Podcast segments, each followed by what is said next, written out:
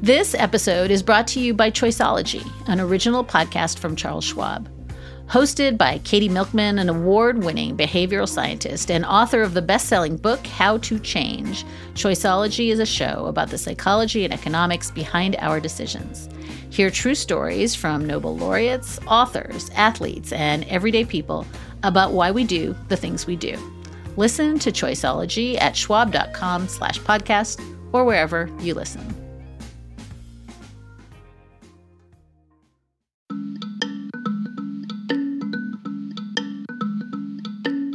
Oh yay, oh yay, oh yay.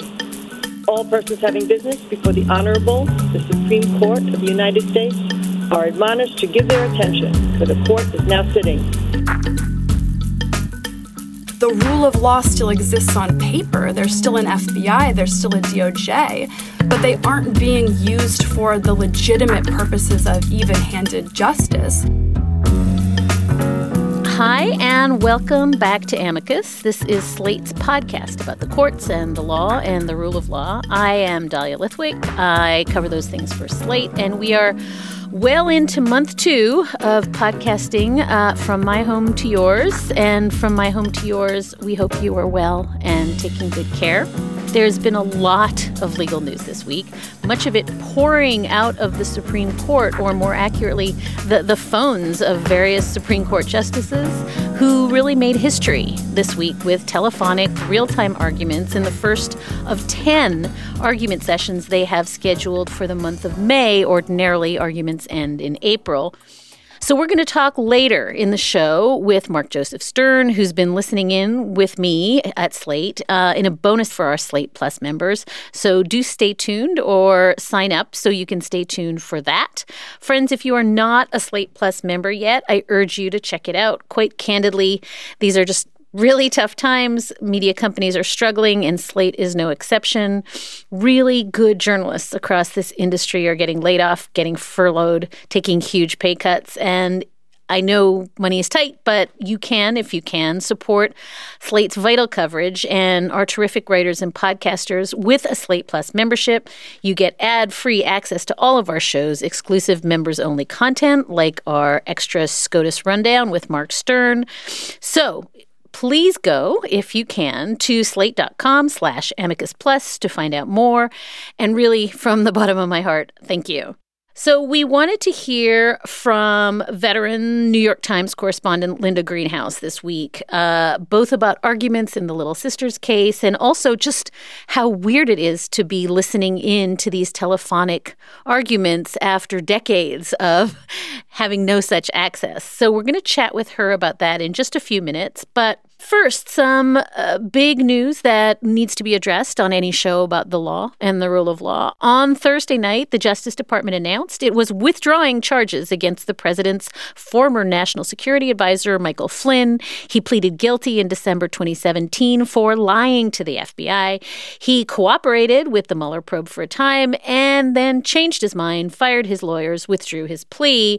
While his sentencing is still pending before a federal judge in D.C., the Justice Justice Department announced on Thursday that, poof, they're dropping the case. Well, we're joined by Susan Hennessey. She is the executive editor of Lawfare and general counsel of the Lawfare Institute. She's CNN's national security and legal analyst, and she's a Brookings Fellow in national security law.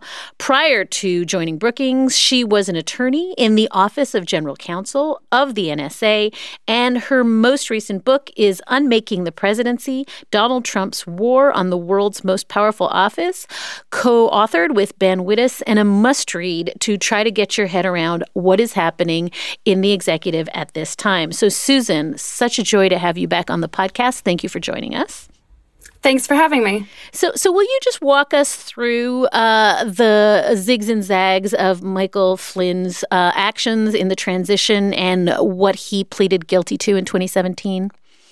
Yeah, so this is a, a, little bit of a, of a strange and winding tale of, of the world's briefest stint as national security advisor. Um, but essentially, the, the core of the issue here is that during the transition period, uh, a period of time in which the FBI was actively investigating uh, Russian and Russian active measures campaign and whether or not there were any contacts with the Trump campaign at the time, um, Michael Flynn had a phone call with the Russian ambassador Sergei Kislyak immediately following the the Obama administration's announcement that it was imposing sanctions in retaliation for Russian interference in the 2016 election.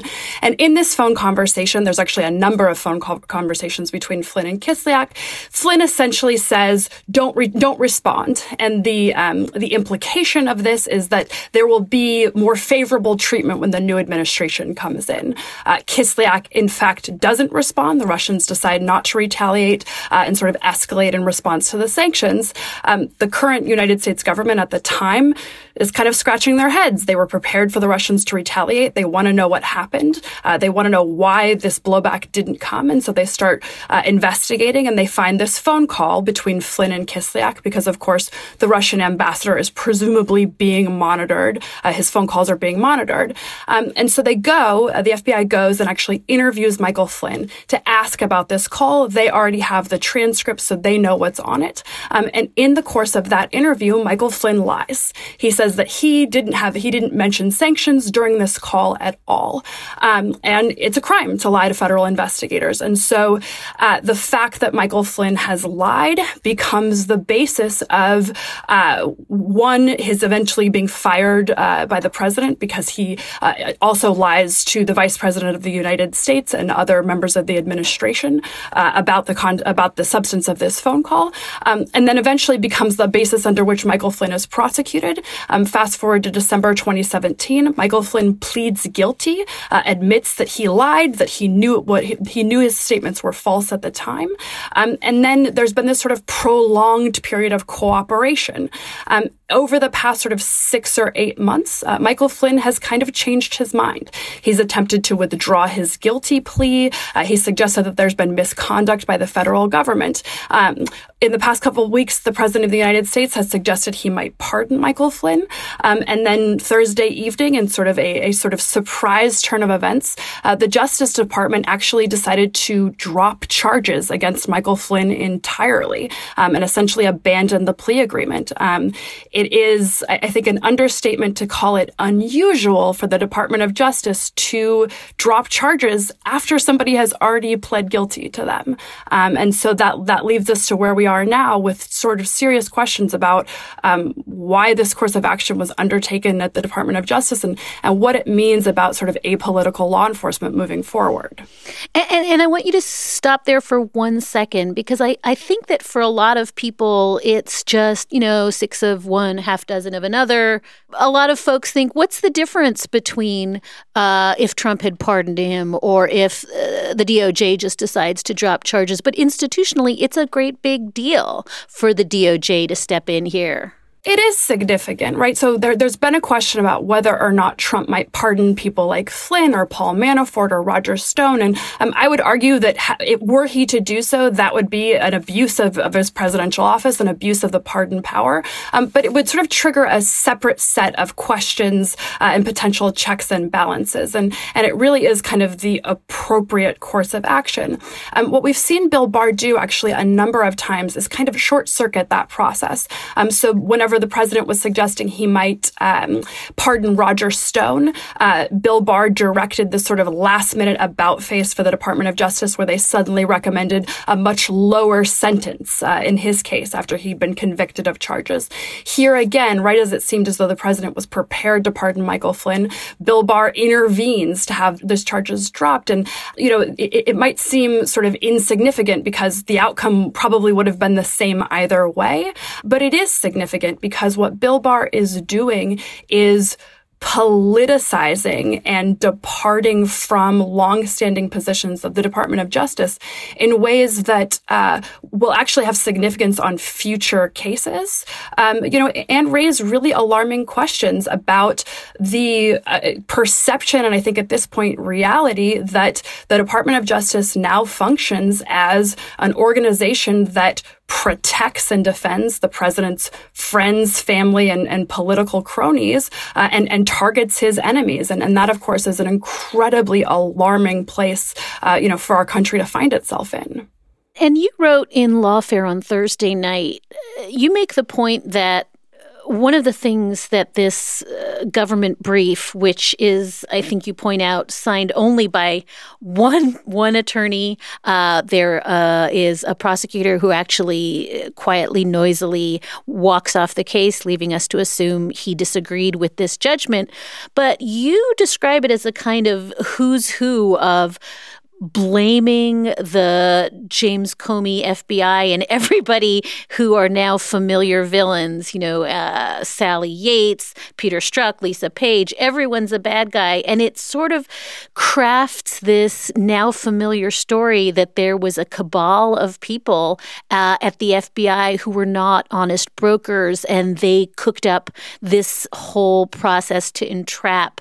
Uh, Michael Flynn. And I think it's important for you to explain why it matters that uh, Barr is going after the FBI, again, as an institutional matter, what that does to morale, what that does to public confidence in the FBI.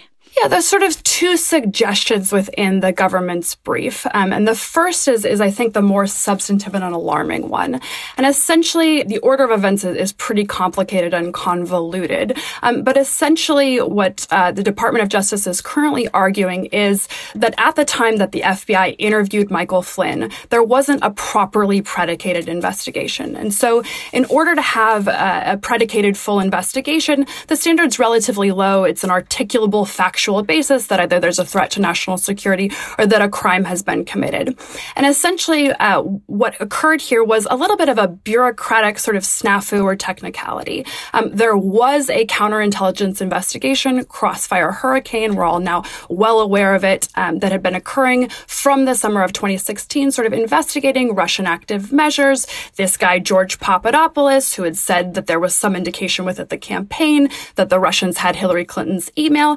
The Bureau Bureau starts looking into that. And as they're looking into that, uh, these four individuals sort of pop up on the radar screen. Carter Page, George Papadopoulos, Paul Manafort, and Michael Flynn. Michael Flynn pops on the radar screen because he has some ties uh, with Russian financial in, uh, institutions, uh, and he's traveled to Russia. And the FBI looks into that.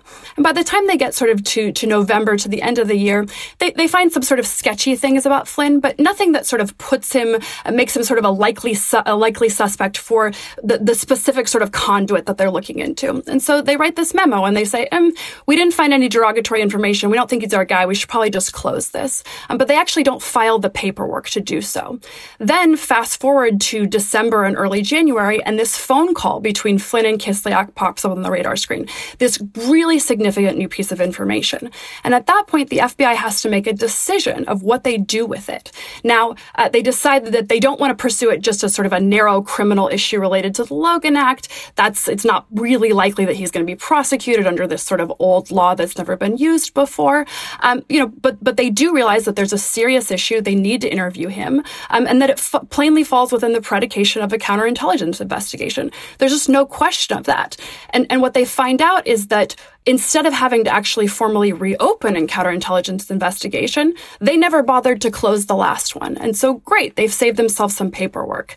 What DOJ is attempting to argue now is that somehow that technicality breaks the breaks a chain of causation or breaks the predication such that the interview in which Michael Flynn plainly lies, in which he plainly commits a crime, was somehow illegitimate and the substance of the lies wasn't material. Um, and, and that's just a little bit of sort of obfuscation, right? It's it's it's taking some sort of bureaucratic technicalities and making it appear as though it's evidence of wrongdoing, um, when in fact there's really no question that the FBI it, it wasn't just proper to ask Michael Flynn what exactly was going on, why was he having this conversation, you know, but really the the responsibility, the the duty and obligation of the FBI to do so. And I think it matters again for purposes of just keeping the story straight that the the new um, pleading seems to suggest that the lie doesn't really matter. Yeah, they take this bizarre position that Flynn's call with Kislyak was entirely appropriate. Um, and in order to understand how weird of a claim that is, we have to kind of go back to that period of time, right? So December 2016 and January 2017. This is the period of time in which Republicans are actually slamming Barack Obama for not going far enough. They say these sanctions aren't uh, aren't aren't harsh enough on Russia. Um, the FBI is aware of all these swirling questions about what the Russians had did, whether or not there are these contacts. And here comes the incoming national security advisor who has this bizarre conversation with the Russian ambassador. And then all of a sudden, the administration is lying about it. The press secretary is, is lying about the substance of this call. The incoming vice president is lying. And that creates a real question. Is Michael Flynn freelancing? Is he making representations to the Russian ambassador that aren't consistent with the policies of the current current or the incoming administration? Is he somehow carrying out a policy on behalf of the incoming administration? What's going on? And, and, the purpose of an interview is just to get to the bottom of what's going on. And so when people sort of suggest this was a perjury trap, so a perjury trap is when uh, the government attempts to interview someone for no investigative purpose whatsoever. There's not a real question about uh, that they're trying to get to the bottom of, but instead they just want to get somebody to lie so they can use that as the basis of prosecution. But here there are live questions and whether or not Michael Flynn decides to say, hey, you know, yeah, I did this. The incoming president told me to do it. We have a new policy. So what if we're lying to the public? That's not really any of your business. Or if instead Michael Flynn says, I didn't talk about sanctions at all and sort of brazenly lies, that's really, really a different matter whenever you're trying to assess the national security risks, which is, of course, what a counterintelligence investigation is all about. So the sort of combination of factors and suggestion that poor Michael Flynn was somehow, you know, duped into uh, to lying to federal agents, uh, you know, it, it really just doesn't hold up. In, in a weird way, Susan, this feels like Michael Flynn is sort of a vestige of an earlier time, even in the Trump era, where if you lied uh, and you endangered national security in so doing by putting yourself in a compromise, potentially compromised situation, everyone agreed that was bad. And now we're in this brave new world where, as long as you lie for Trump, you're okay. And in a strange way, it makes me almost nostalgic uh, for the good old days of 2017, where at least there was some agreement across the ideological spectrum that the Justice Department wasn't going to bend over backwards to protect Trump's friends for lying for him. Am I too cynical? I don't think it's too cynical. Look, I, I, think there are, you know, reasonable minds can believe that DOJ and the FBI leans too hard on 1001 violations in order to obtain leverage. You can, you can have lots of sort of good faith criticisms about the sort of investigative and, and prosecutorial processes that occur every day. The bottom line, though, is that there's no question that Michael Flynn is getting special and different treatment because he is a political ally of the president. And as soon as we uh, we start sort of accepting and tolerating this notion that uh, the law is different depending on your uh, sort of status of favor with the individuals in power. Um, you know that not just begins, but in some cases, sort of completes a process of constitutional rot, whereby our institutions are formally still standing, the rule of law still exists on paper. There's still an FBI. There's still a DOJ, but they aren't being used for the legitimate purposes of even handed justice, and instead are being used of tools of, of favor and protection or punishment and, and persecution based on sort of political standing. And, um, you know, that is antithetical to sort of core American values and, and core values of democracy. Susan, last question before we let you go. Um, you pointed out in your lawfare piece on Thursday night that in his interview with CBS on Thursday night, Barr defended his decision. Here he is kind of chuckling that, well, you know, nobody has a sense of justice, but history is written by the winners. Nowadays, uh, these partisan feelings are so strong that people have lost any sense of justice. When history looks back on this decision, how do you think it will be written? Well, history is written by the winners, so it largely depends on on uh, who's writing the history. And I wonder if you can just help folks who are trying to locate whether this is a sort of one or a 10 on the outrage scale, what it means when Barr is sort of, uh, as you say, kind of rewriting history because he thinks he's the victor.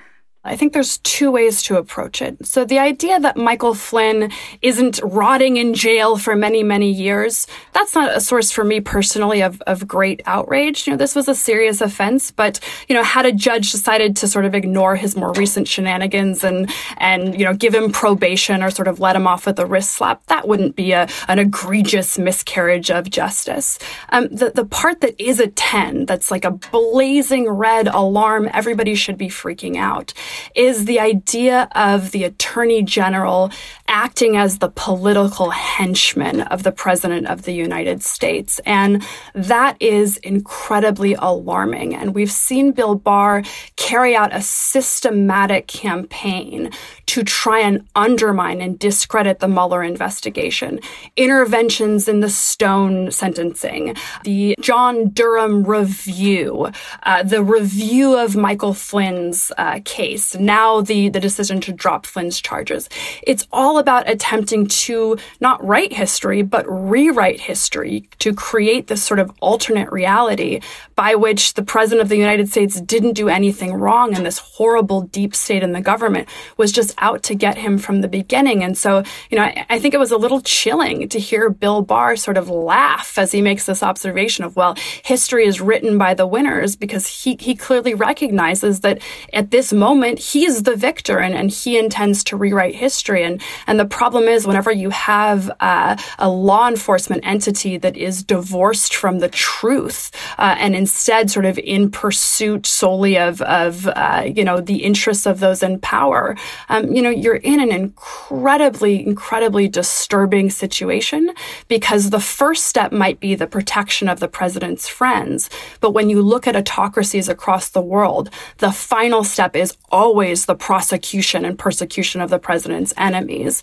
Um, and, and, that's something, you know, I, I think any reasonable person should just be incredibly alarmed about. Susan Hennessey is executive editor of Lawfare and general counsel of the Lawfare Institute. She's a Brookings Fellow in National Security Law, and her new book with Ben Wittes is Unmaking the Presidency Donald Trump's War on the World's Most Powerful Office. Susan, uh, incredibly, incredibly important work. Thank you so, so much for joining us today. Thanks for having me. Oh, yay. Oh, yay. Oh, yay. All persons having business before the Honorable, the Supreme Court of the United States, are admonished to give their attention, for the court is now sitting. God save the United States and this honorable court. History was made this week with the gaveling in of the first ever telephonic oral argument session at the U.S. Supreme Court. We'll hear argument this morning in case 1946 the United States Patent and Trademark Office versus Booking.com. Ms. Ross?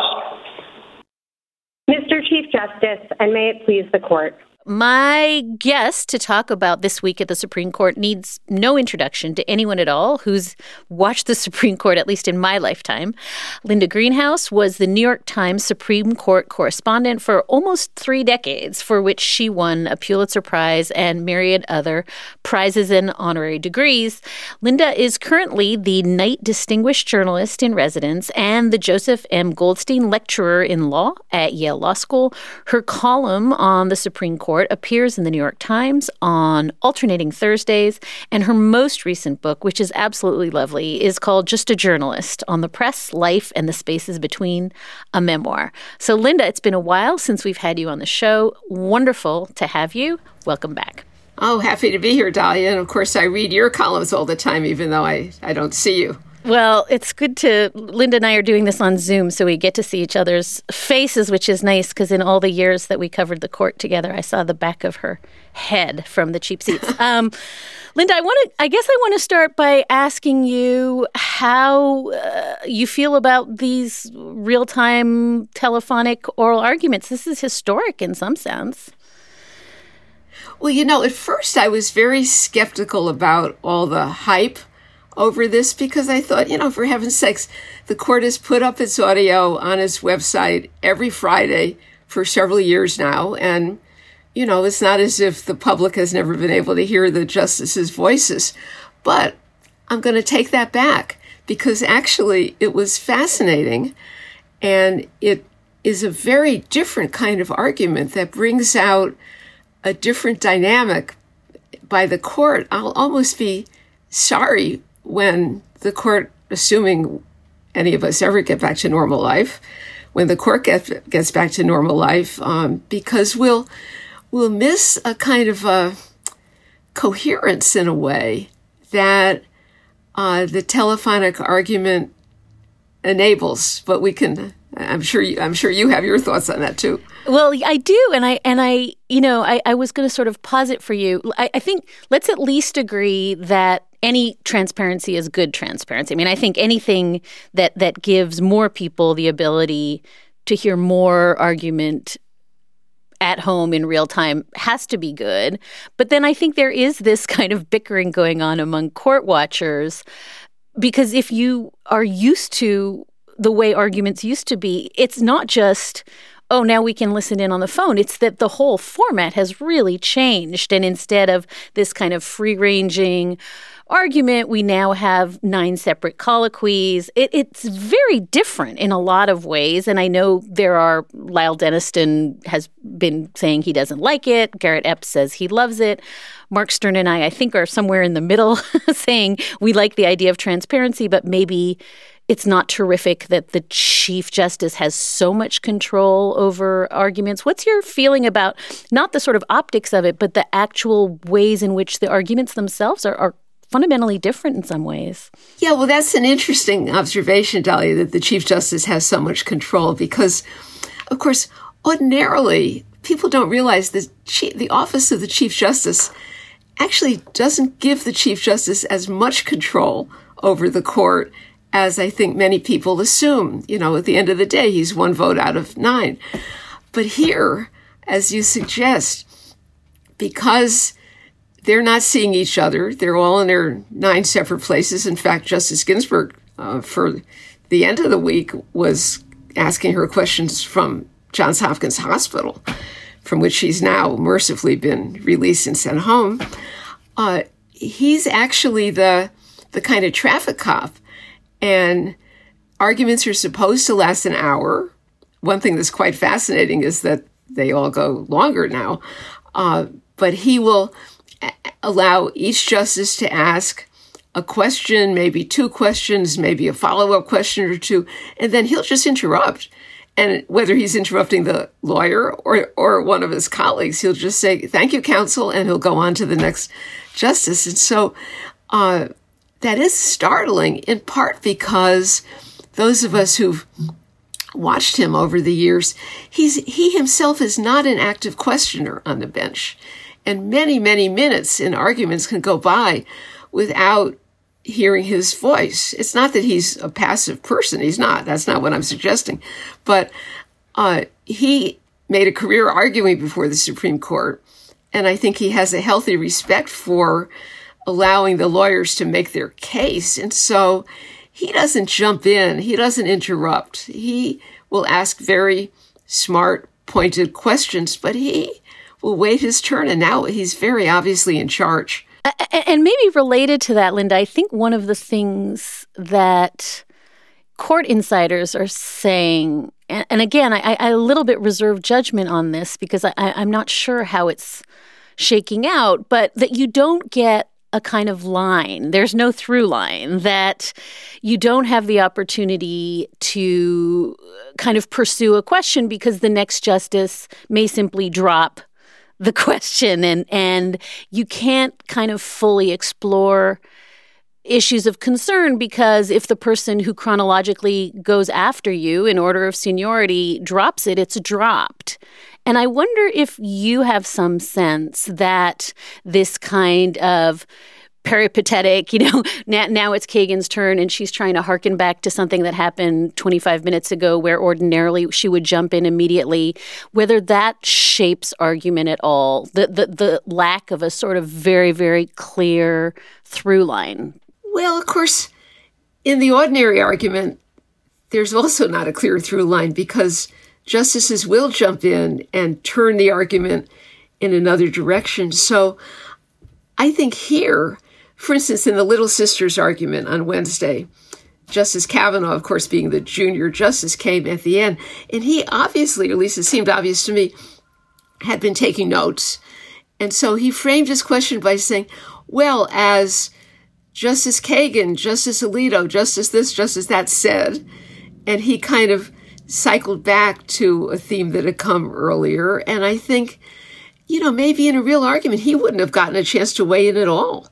So, um, so that's, I, I mean, I see the, the problem that you're framing, but I actually think there's a problem the other way too. So, um, you know, I think it's, it's, it's actually pretty cool. It's incredibly cool. And I guess this is where we have to acknowledge the fact that Justice Clarence Thomas has probably spoken more this week uh, than certainly. I think I could say across my two decade career uh, that he is absolutely enthusiastically embracing this style and form in a way that we've never seen before. And I wonder if you think that has any impact. Well, I think it does, actually. I think that's clear from some of the arguments this week. I mean, going into this, I was thinking to myself, gee, that's going to be kind of awkward when the Chief Justice turns to Justice Thomas, who is the senior associate justice. So he would come right after the chief and say, Justice Thomas, and there'd be like blank. But no, I mean, uh, Justice Thomas uh, behaved on the bench, as I gather, he actually behaves in the justices conference. That is to say, a full and well prepared participant. And he's got his talking points. And that's what came through. And I mean, for instance, um, in the Little Sisters argument, where he starts asking about uh, uh, standing and and um, and nationwide injunctions and things that are you know, somewhat ancillary to the case, but yet require answers. And, and, uh, other people had to pick up on that. So it was really a window into the, the hidden Clarence Thomas that the public doesn't see, but that his colleagues definitely do. And we can't um, leave the sort of general theatrics of the week without briefly touching on Justice Ginsburg calling in from the hospital. I think, um, as you noted, it was a, a gallstone issue. She's home. Uh, but it was one of those moments that makes us realize yet again that we're all kind of sitting around on tenterhooks, uh, watching her health in a way that really raises questions about is this the best possible way uh, to do justice in America? I wonder if um, you had the same 500 panicky phone calls on Tuesday night that I had. Uh, yes, I did. I did. And of course, I didn't know anything. Uh, so, yeah, I was just waiting for the next shoe to drop like everybody else. So, so let's talk about the Little Sisters case because I think I guess I want to say my personal sort of axe to grind here is I actually think this is a, a very consequential case. And I always get a little freaked out that these contraception cases get only a tiny fraction of the attention that the straight up abortion cases get and that you know the the interest in June Medical as compared to this was exponentially high. And I actually think these these uh, sort of religious objector cases maybe because they're complicated or maybe because there's just so much else going on but they just don't seem to break through even though in some ways I think they're just unbelievably salient and meaningful. Do you do you have some sense of why these contraception mandate cases post Hobby Lobby just don't seem to garner a lot of public interest?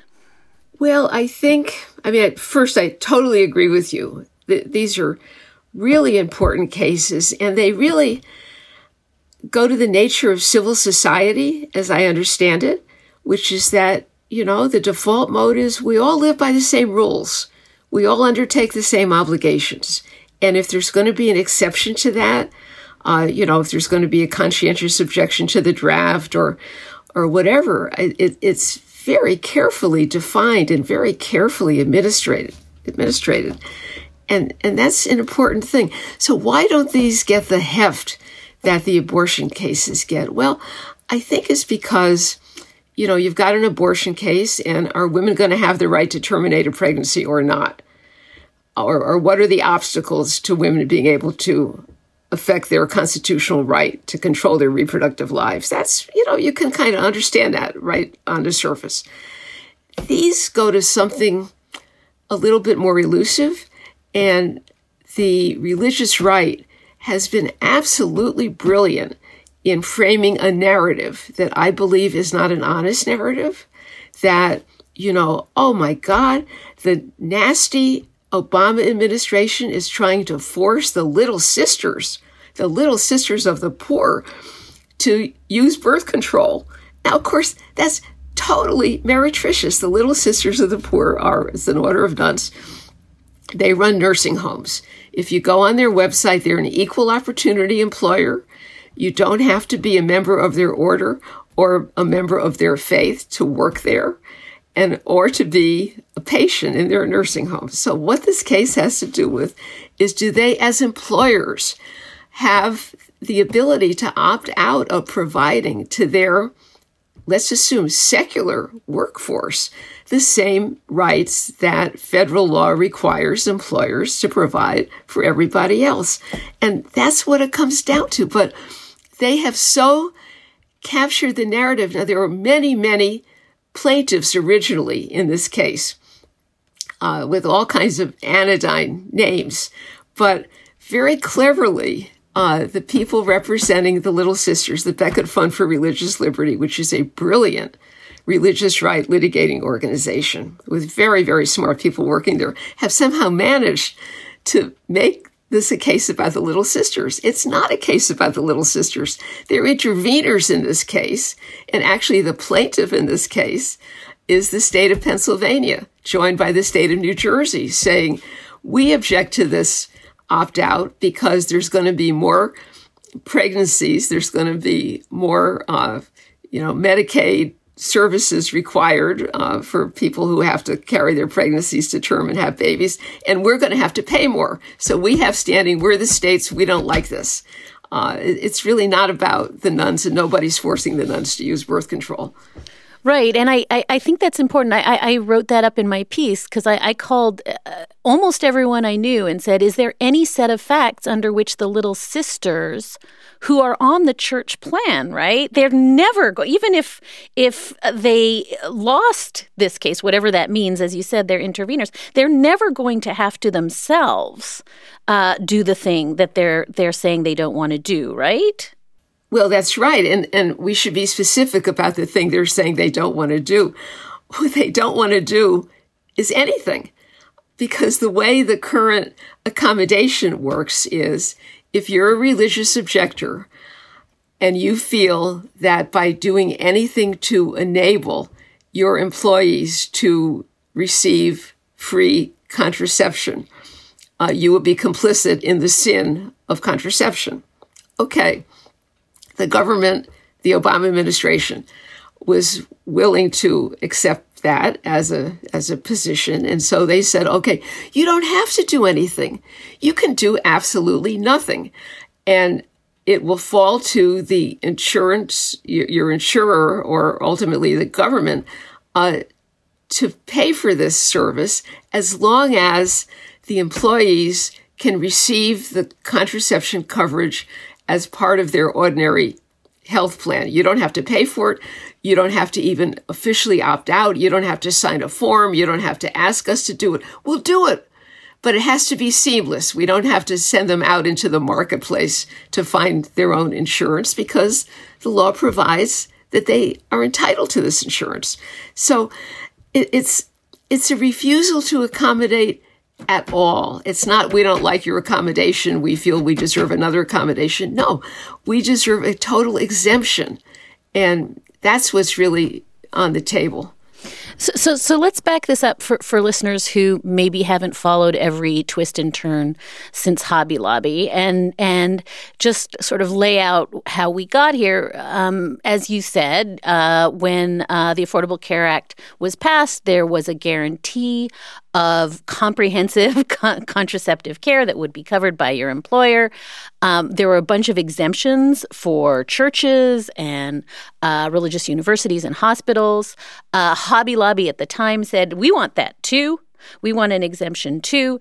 In the Hobby Lobby opinion, written by Sam Alito, uh, the kind of I think the gravamen of, of the opinion was look, if you can give this accommodation to churches, you can certainly give it to these for profit uh, uh, small corporations like Hobby Lobby and the, the Green Families Cabinet Company. And that's where we were. And then, as you say, Zubik comes along in 2016. And this was a group saying, okay, but we don't want the accommodation uh, that we were given in Hobby Lobby. We don't want to self certify. We want to just not be in any way in this kind of causal chain wherein at the end of the day our employees get contraceptive care covered. Is that a fair representation of what where we are? Yes, and let me say something about the argument. So Justice Alito, who as you say wrote Hobby Lobby, has a line of questioning to the Pennsylvania lawyer. The Third Circuit, by the way, had had invalidated the Trump rule that that provides the religious exemption, and also we haven't even gotten into this provides moral a moral moral objection. Justice Alito says to the lawyer, "What's wrong with the Third Circuit? Didn't they read Hobby Lobby?" Meaning this is covered by Hobby Lobby. Now, it's not. I hate to say that Justice Alito asked a dishonest question, but he well knew, because he wrote the opinion in Hobby Lobby, that what Hobby Lobby was seeking was an accommodation, not a, not a total opt out. Uh, so when he said to the Pennsylvania lawyer, didn't the Third Circuit read my opinion in Hobby Lobby? Yes, they did.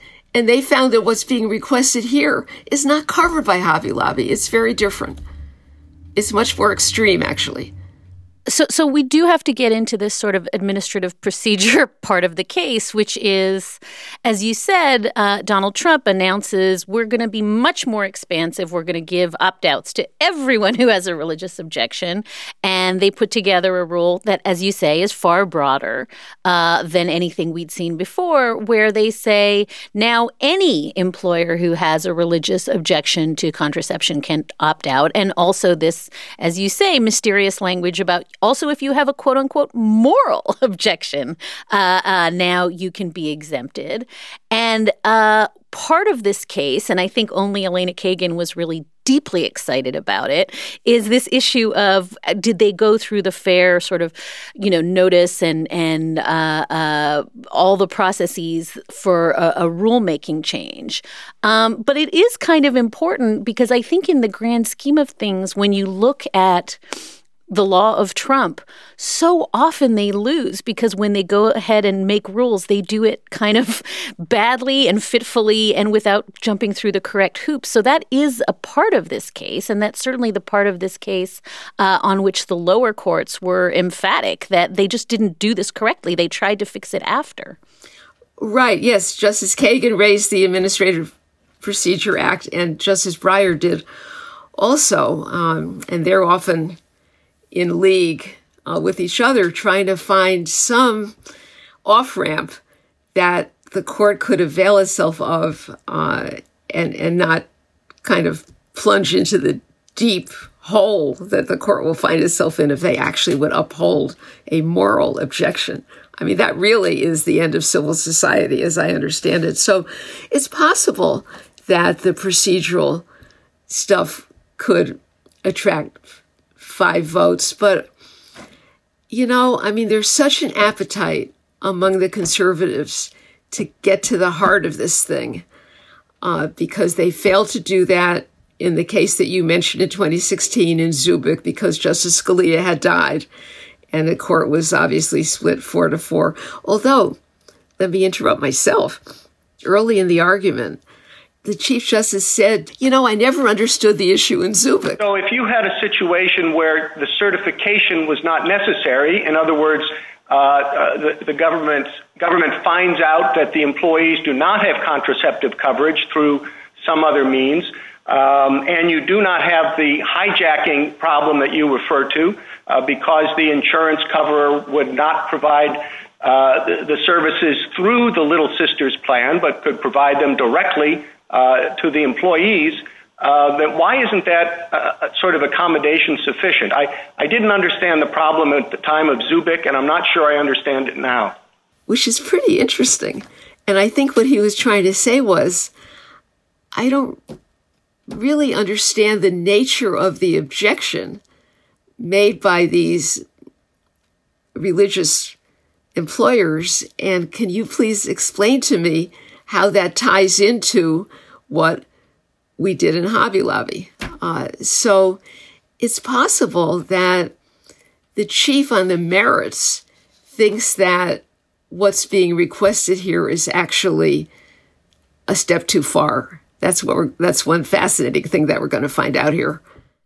I had the exact same impression, Linda, that uh, here's Chief Justice Roberts right out the chute, Noel Francisco opening uh, his presentation to the court. He's the Solicitor General for the Trump administration, arguing on in favor of these exemptions.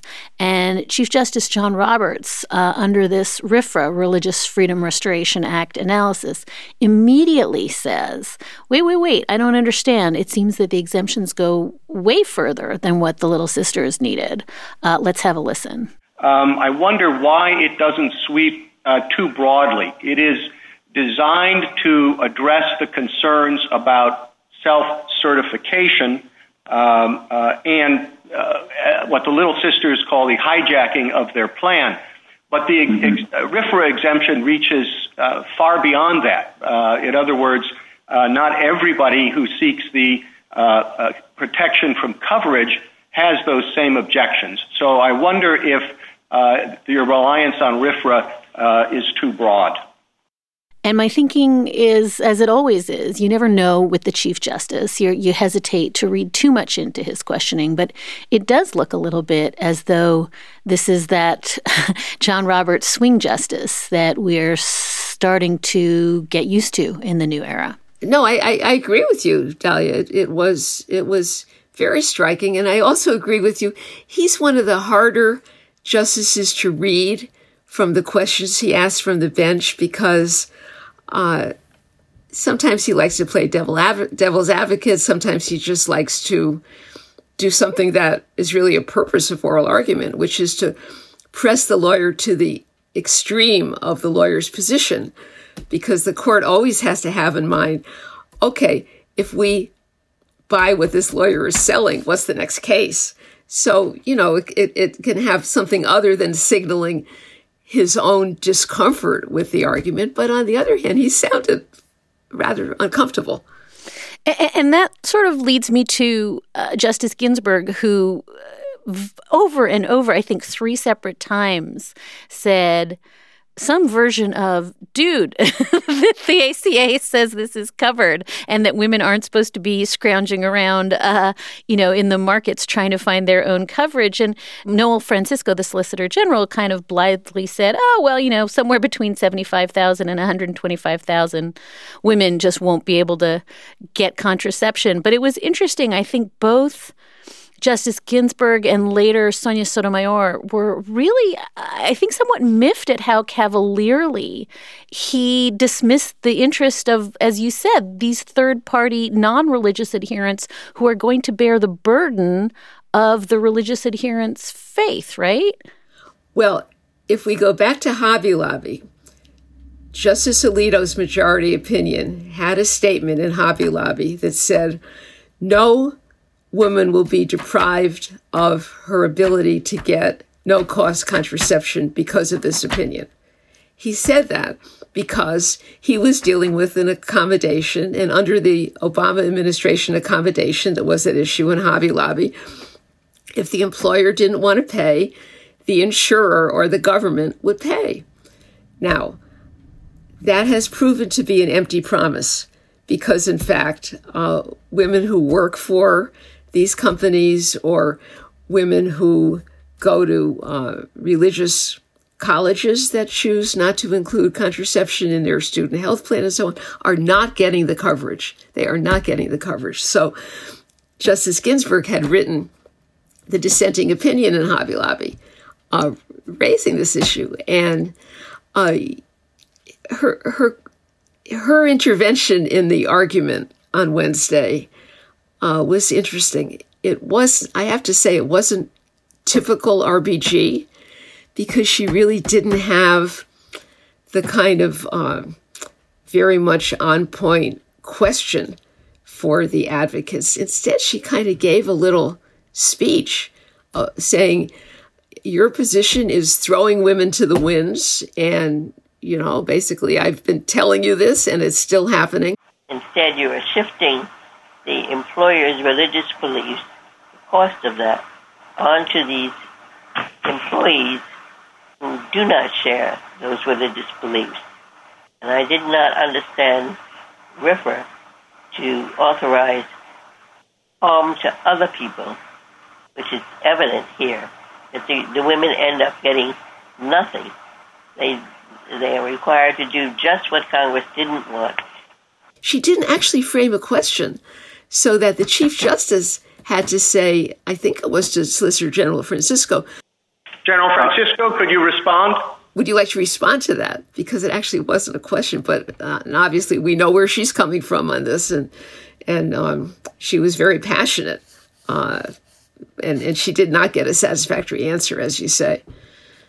The last little clip I wanted to play for you, Linda, because I, I actually thought it was very powerful, was Sonia Sotomayor trying to press on this notion in a in a colloquy with Paul Clement, again representing the Little Sisters, that if an employer if we had a COVID 19 vaccine and an employer just had religious objections, would they be able to get an exemption similar to the one that you are fighting for for the Little Sisters? Mr. Clement, assume that the government tomorrow passes a law that says every insurance company must reimburse every policyholder they have for COVID 19 vaccine. They say nothing about whether it's in your policy or not. If someone has a religious objection, they say they can be exempted from it. But you, insurance carrier, must pay for anyone who submits, who has a policy with you, for anyone who submits for a COVID 19 vaccine. Can the employer object to pay to that policy? So, Justice Sotomayor, I think the answer is no. And if I'd like to explain kind of how I would work through that. Mr. Clement, exactly the same rules that apply here to contraceptives. I wonder what you made of um, Paul Clement's answer, Linda, that maybe there, there just is a, a greater government interest in getting the vaccine out. Paul Clement seemed to be caught a little bit flat footed by a hypothetical that should not actually have surprised him. I mean, it was a really good hypothetical, but mm-hmm. one that he might well have anticipated. And he was scrambling a little bit.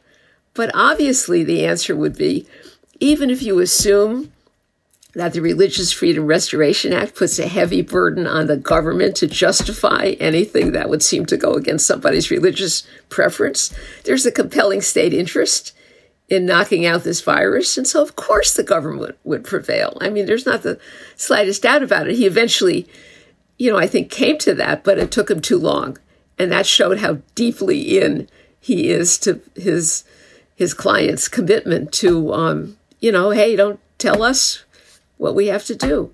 And I want to mention one other thing about the argument that uh, that really startled me, and it it came from Justice Gorsuch, not surprisingly, when he says to um, the Pennsylvania lawyer, "Well, uh, if there's so much discretion given to the health uh, the, the agency within HHS that was charged by the Affordable Care Act itself with determining what were the essential services that employers had to provide.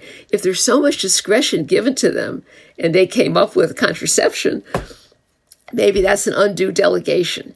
Now, for our listeners who, for whom that's not um, a red flag kind of code word, on the notion that Congress gives too much authority to the administrative agencies, let's say the administrative state, uh, goes back to the New Deal. And the last time anything has been struck down as an undue delegation was 1935, actually. Uh, last year, there was a case presented to the court that would have allowed them to revive the undue delegation analysis. And it came within a hair's breadth of, of prevailing. Only Justice Kavanaugh was not participating in that particular case. And Justice Alito wrote a brief concurring opinion saying, I would go there, I would go to undue delegation, but this isn't the right case, and we don't have a fifth vote because Justice Kavanaugh wasn't on, wasn't on the court at the time of the argument. Uh, so for Justice Gorsuch to raise that within the framework of this argument was um, truly surprising, and I don't think it was insignificant. Yeah, I was gonna I was gonna ask you about this sort of interplay between you know the the claims that Noel Francisco was making about you know agencies have all this power and authority to do what they want, and if an agency can you know create exemptions, they can you know also create more exemptions, and they can do whatever they want. And it did seem to fly in the face of this attack on the administrative agencies that we're really seeing, not just with this non delegation uh, analysis, but just generally this very, very increasingly loud drumbeat that agencies should be more or less eviscerated. And I was also struck by that as it was this sort of through note at the bottom of the argument that unless you were listening really carefully, you maybe didn't catch. That's right. And of course, the conservatives are a little bit stuck. They've got to thread a, a, needle here because they want to say that the agency here had a lot of authority to create all these exemptions, but yet uh, they have the administrative state in their sights, and the undue delegation doctrine is a potent weapon to mm-hmm. take down the administrative state. So, somewhere in between, you know, we had a lot of delegation here and we love it, but actually we don't like a lot of delegation because right. we don't like administrative agencies. It's going to be absolutely fascinating what they do with that and where that goes. So before I let you go, Linda, I guess the last thing I really want to flag is, and I think you raised this, that it certainly looked as though Justice Kagan, Justice Breyer, maybe the Chief Justice a little bit, was maybe working their way towards some consensus that looked a little Zubicky, right? It looked a little bit like what we saw in 2016, where maybe there's a way to not jump squarely into this issue of, you know, this ongoing clash between religious liberty and freedom on the one hand and just, you know, basic uh, civil laws on the other, and that maybe the court just kicks this away and says, under this Administrative procedure Act, you know, this just wasn't, this rule change wasn't appropriate, and they don't fuss with the the line post Hobby Lobby. They don't fuss with deep. Uh, uh, changes to how we think about uh, the Religious Freedom Restoration Act. Is that I guess I'm saying in the context of a huge term, and we have so many other, you know, Title VII and and June Medical and these uh, financial records cases. I mean, this is a monster term. Do you think that the court is going to do a little bit some version of what they did in Zubik, which is just wait on the big, big issues, knowing that it's coming back in a year and two years, and just do something sort of fiddly in the in the middle to make this go away for now? Well, I'd like to be able to think that. I mean, I guess maybe one thing that's possible that the moral opt out, the moral exemption is sitting there. I mean, it's fully half of the case, although it didn't get you know anywhere near half of the argument. I mean, they've got to get rid of that. There's no basis for that. There's no findings. There's no, I mean, good grief. If, you know, I don't like birth control and I'm an employer of thousands of people and, you know, too bad for them. I, am sorry. So, I mean, that's not covered by the Religious Freedom Restoration Act. It's not covered by anything. It's, it's absolute pure defiance of the will of Congress in having passed this law that's been upheld twice by the Supreme Court. So if there are five votes to uphold that, uh, we're in even worse trouble than that you and I think we are. uh, you know, whether they'll find a, an Administrative Procedure Act opt out. Um, do we count to five on that? It's possible. It's possible, but um, boy, there'd be a lot of blood on the floor if that's uh, if that's the way it turns out. And of course, one thing we haven't mentioned. I mean, here they're hearing arguments into mid-May. Usually, they hear arguments toward the not quite end of April and usually they finish their term in the closing days of June. I don't see how, because of the big cases coming up next week, the Trump financial records cases and big another big religion case. Uh, are Dahlia? Do you think they're going to get out by Labor Day? I, I'm trying to figure out how these all, particularly because they all of these cases are thorny and hard, and we've got a bunch uh, that are thorny and hard that we're still waiting on. So I, I, I think the term I don't know. I think the term goes, and we haven't talked about the fact that they kicked the Affordable Care Act case to next uh, to next term, which means that uh, do they just go straight from ending abortion into ending the Affordable Care Act? I, I think it's uh, you're right. There's a huge logjam, and I don't know how. It's certainly not done the end of June, and I guess nobody's traveling anyway. So maybe they yeah, right. sit at home and flush their toilets and, you know, get through when they get through in mid August. It's a good question. Yeah. I mean, you, you, and I have nothing else to do, right? Exactly. What else? You know, I'm not going anyplace. We'll just sit in my basement and read uh, opinions through August. Right. Um, right. I think Blood on the Floor is a, a very fittingly Shakespearean. Uh, Act Five, Scene Five place to to leave uh, us today, Linda. Uh, Linda was the New York Times Supreme Court correspondent for almost three decades, uh, for which she won a Pulitzer Prize and myriad other awards.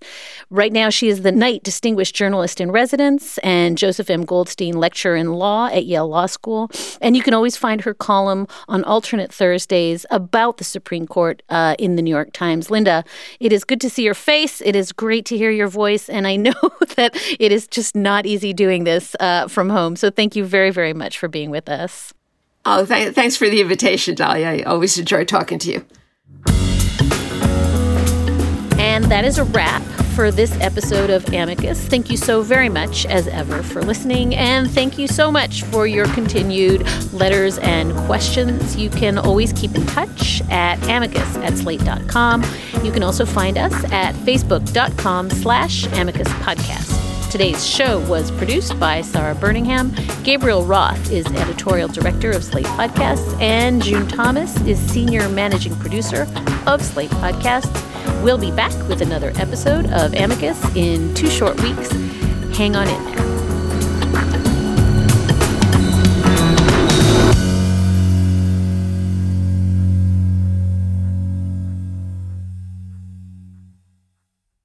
Step into the world of power, loyalty, and luck. I'm gonna make him an offer he can't refuse. With family, cannolis, and spins mean everything. Now, you wanna get mixed up in the family business. Introducing The Godfather at ChumbaCasino.com.